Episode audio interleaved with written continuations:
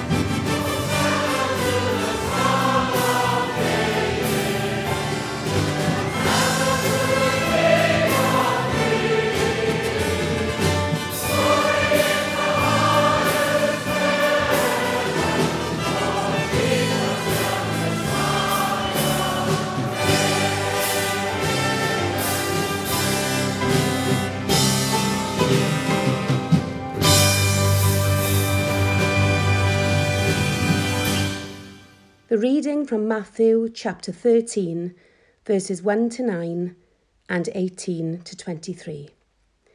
That same day Jesus went out of the house and sat beside the lake. Such great crowds gathered around him that he got into a boat and sat there, while the whole crowd stood on the beach. And he told them many things in parables, saying, Listen, a sower went out to sow, and as he sowed, some seeds fell on the path, and the birds came and ate them up. Other seeds fell on rocky ground, where they did not have much soil, and they sprang up quickly, since they had no depth of soil. But when the sun rose, they were scorched, and since they had no root, they withered away. Other seeds fell among thorns, and the thorns grew up and choked them. Other seeds fell on good soil and brought forth grain some a hundredfold, some sixty, some thirty. Let anyone with ears listen. Hear then the parable of the sower. When anyone hears the word of the kingdom and does not understand it, the evil one comes and snatches away what is sown in the heart. This is what was sown on the path. As for what was sown on rocky ground, this is the one who hears the word and immediately receives it with joy. Yet such a person has no root, but endures only for a while. And when trouble or persecution arises on account of the word, that person immediately falls away.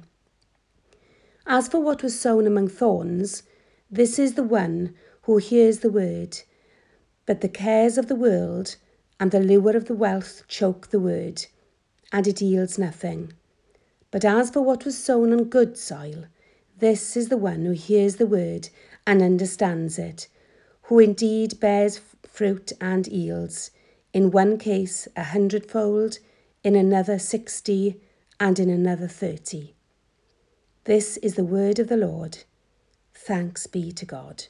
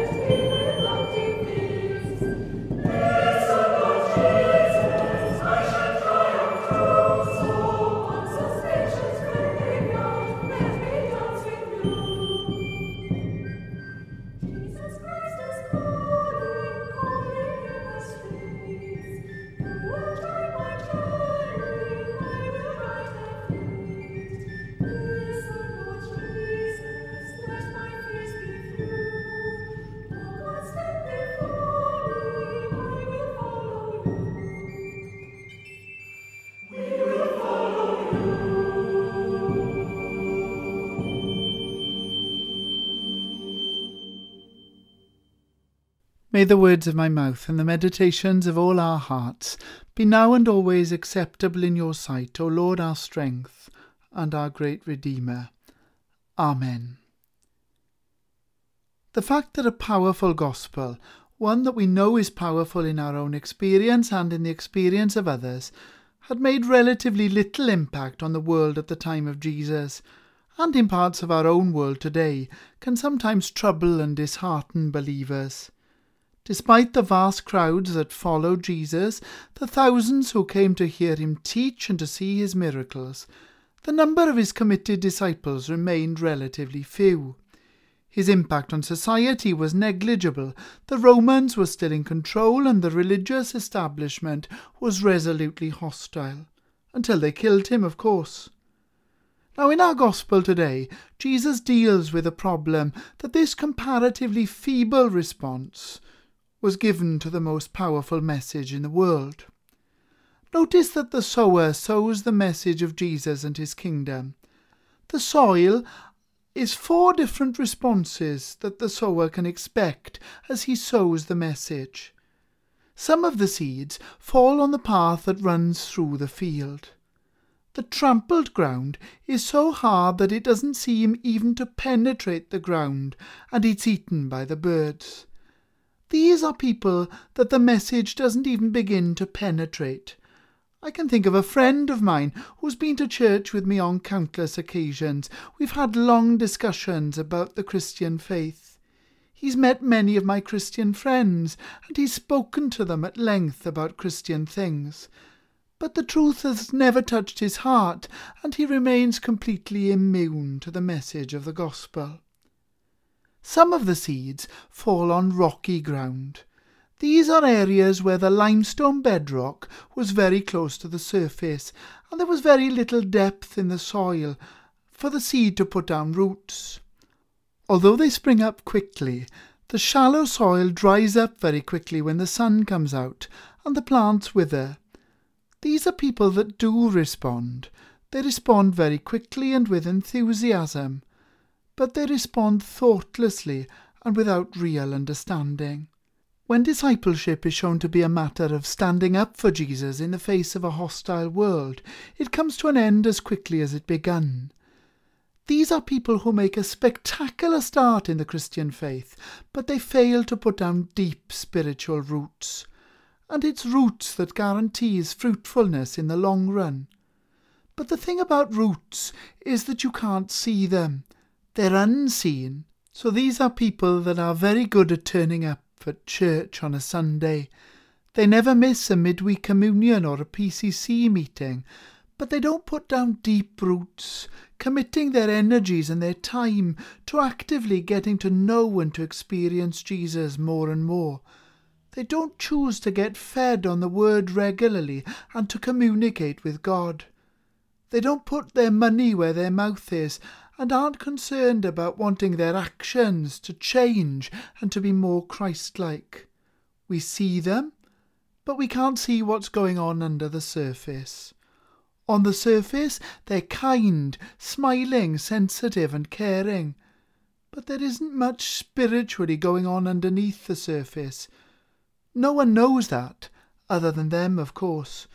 Nobody knows that until some disaster happens, until the sun begins to blaze, some hardship or persecution breaks out, and then everybody sees their spiritual roots because they're nowhere to be seen. In the face of difficulty, their joy in Jesus vanishes, and they seek it in old, familiar ways again. Other seed falls among the thorns. The fields in Palestine were often surrounded by hedges, and these were full of thorns. Some of the seed fell just underneath the hedges. It didn't grow up strong and healthy because it got no light and all the nourishment was taken away from it. This is the person that never allows the message of Jesus to guide his heart. He hears the good news about Jesus, but notice that he doesn't receive the word with joy as the previous person did. And it's not surprising, because he has so many other things on his mind. This is the presentation on Monday that the boss is attending, the dinner with friends, or the house that he's about to buy. And just bit by bit, Jesus just gets squashed out of his life. Not by things that are wrong or particularly immoral, but he's just too busy, too preoccupied for Jesus. Too much else is taking up his time. Too much else is worrying him. For many, it says in this text, the worries about money, the great deceiver that never delivers on its promises, the difficulties of wealth that chokes many Christians' lives. There's a famous story about the family of a successful banker who chose his favourite hymn for his funeral. But unfortunately, there was a misprint in the fourth line, so they all sung, Guide me, O thou great Jehovah, pilgrim through this barren land. Death of death and hell's destruction, land my safe on Canaan's side. But it was an appropriate mistake, because that's precisely what he wanted. The concerns of money making, money saving, and money spending had always dominated his life, choking that early interest that he'd had in Jesus and making him completely unfruitful. Still other seed fell on good soil where it produced a large nutritious crop. Notice that this is the only one out of the four responses that bears a lasting fruit. This is the one who hears the word and understands it. He indeed bears good fruit, and it yields, in one case a hundredfold, in another sixty, and in another thirty. This is the person who hears and understands. It appears that understanding is important here. What is it then to understand the message of Jesus? To understand it isn't simply to have head knowledge of who Jesus is and what Jesus has done for each and every one of us. That's sorting out our mess, the mess of our sinful behaviour, so that we can know forgiveness and friendship with our Creator God. It's to add heart knowledge to that head knowledge, to relate it to everything else that I know, to relate the message of Jesus to every other aspect of life my work, my leisure time, my thinking, my relationships, and even my finances.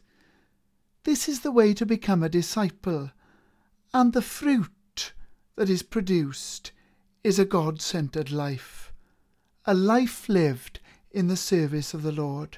We shouldn't just limit this fruit to the influence that we have on other people and on society, a sort of evangelistic fruit, although that's really important too. A fruit tree is never blessed by its own growth. It's other people that enjoy the sweetness of its fruit.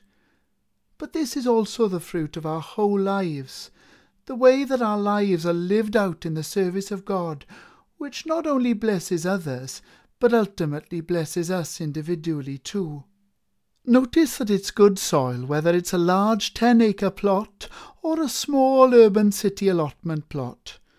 Whether it's thirtyfold, which I gather is a good crop, or whether it's a hundredfold, which I gather is an extremely good crop it's still good soil because it produces a good harvest. So, what's this parable saying to us? It's saying that we shouldn't expect everyone to respond to the message of Jesus in the same way. And in fact, only a proportion who hear the good news at any one point will respond to it and become disciples. Now that's reassurance, isn't it? We're not failing when the vast majority of people in Gorseinon don't turn up to church on a Sunday.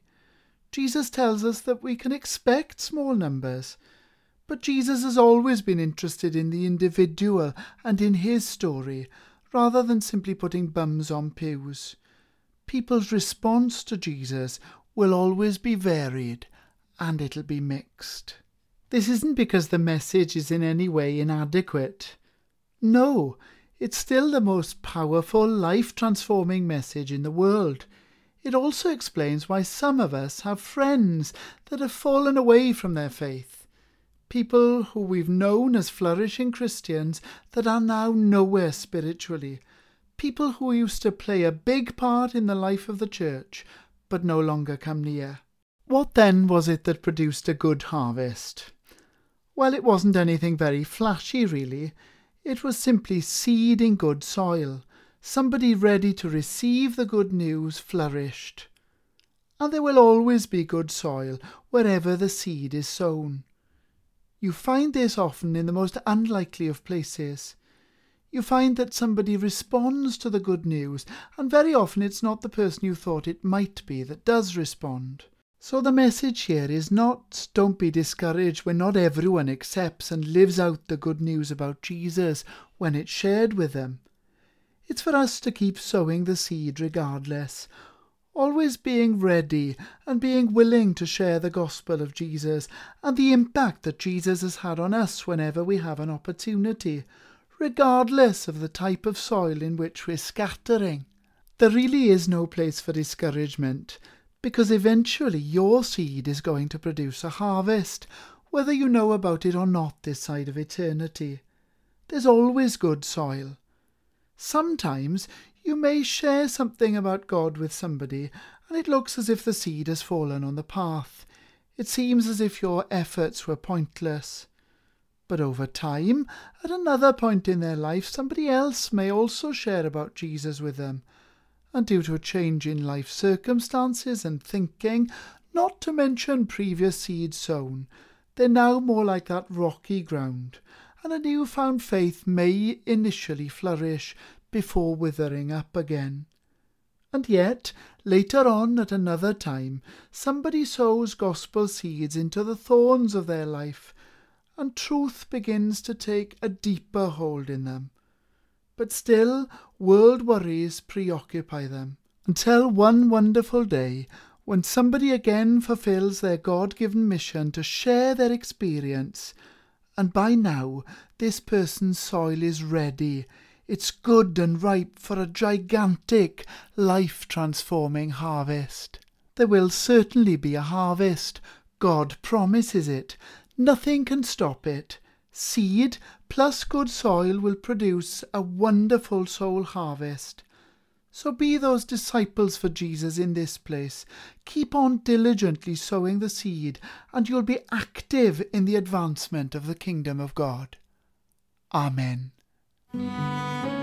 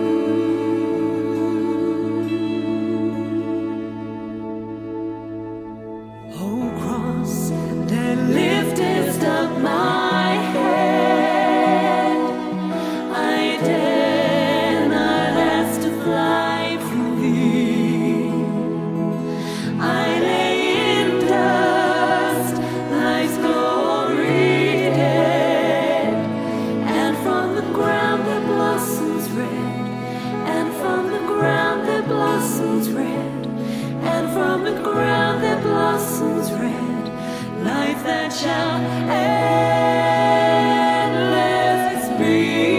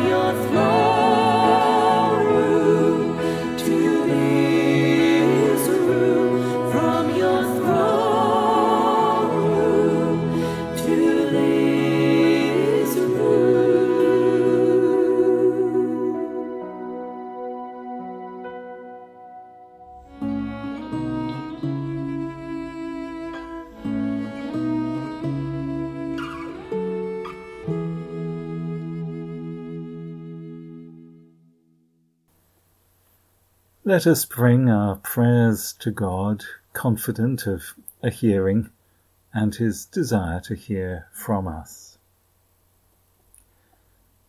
Father in heaven, thank you for the seed that is sown, good news of the gospel, your concern for every one of the people you have created, and your desire for them that they should flourish and bear fruit and be productive and thrive in every way.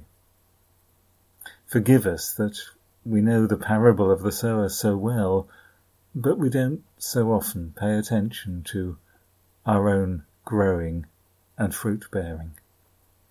Help us to understand again and to set our minds to what is really important. Lord, in your mercy, hear our prayer. It seems natural to us that Jesus told stories about farmers and country life. Natural because it was what he knew, and natural because we remember that you are the creator of all, of what we think of as nature, but also of science and the mysteries of physics and medicine and subjects we don't even know about. As we give thanks for your great creation and its wonder and its beauty, help us to be responsible stewards, people who live on earth and look after the earth and all its wonderful systems and balances, not messing it up, not leaving it in a bad state for those who may come after, but working carefully to live sustainably, well, and caring for others. Lord, in your mercy, hear our prayer. Father, we give you thanks too for the gift of the Spirit, the Holy Spirit, who helps us do more than try a bit to be good, but rather living in us gives us motivation and energy and direction. And we give thanks for the fellowship of the Holy Spirit, which brings together those who share a loyalty to Jesus, whatever their background or life experience. Draw us together in your church and help us to learn from one another and to support and help one another. Be with Adrian, our vicar, and John, our bishop. We remember today the area around Crickhowell, where the churches are known as Katug Ministry Area, and Rana Khan is the ministry area leader, as well as vicar of Crickhowell. And further afield, we pray for the Christians of Papua New Guinea in the Pacific, a land of many, many different languages and communities separated by the geography of high mountains and deep valleys. Beyond our understanding, but we thank you that there is a well established Christian community there, and we pray for them as they pray for us. Lord, in your mercy, hear our prayer. We remember the changes taking place in our community as lockdown eases, and we pray for those who guide them, our government, our planners, those who have to enforce the regulations and laws that are made, and those who work so hard, not only to give us food to eat, which we appreciate, but also those who try to keep us safe and work on regulations that will stop infection rates rising. Help us to be wise and patient. Help them to be careful in their calculations and investigations, and guide all concerned with our communities, large and small, that they may live together as good neighbours, caring for the weak and the vulnerable, old and young, those who are not good at looking after themselves. We ask it in Jesus' name. Lord, in your mercy, hear our prayer. And as we pray for our communities, we remember those in difficulty and need, those who are ill, thankfully perhaps fewer now, and yet for each of them a worrying and critical time, and those who care for them, perhaps now very tired and equally worried. We give thanks for our health service and our carers in nursing homes and on domestic visits and we pray for them, for their welfare, their safeguarding, their proper place and recognition in our society. Lord, in your mercy, hear our prayer.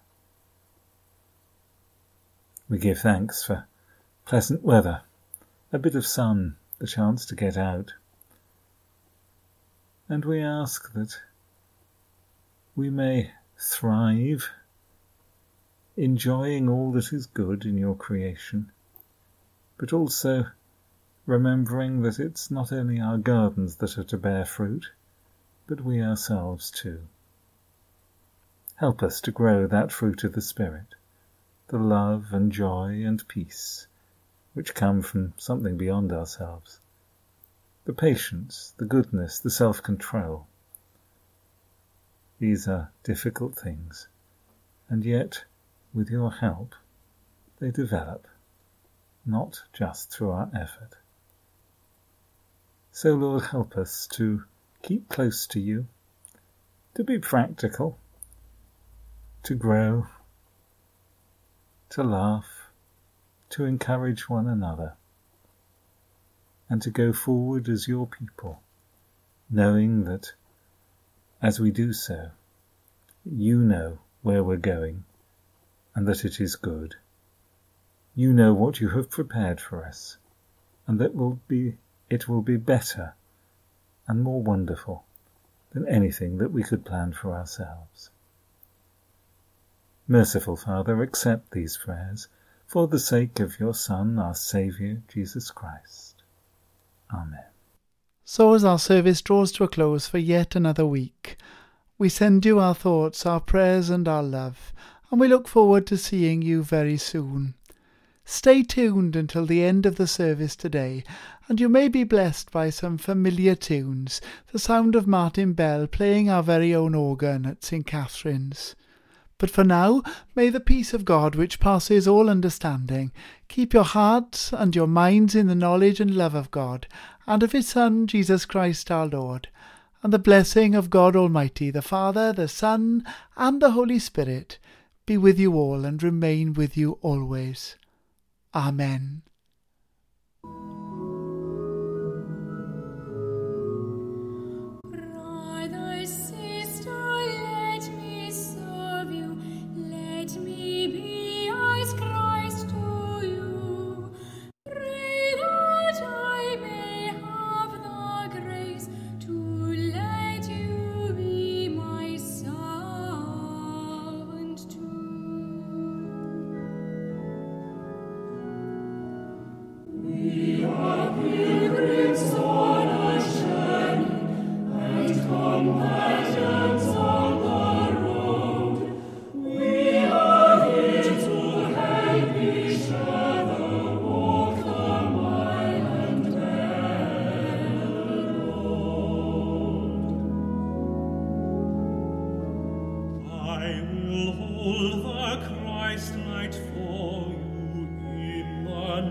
To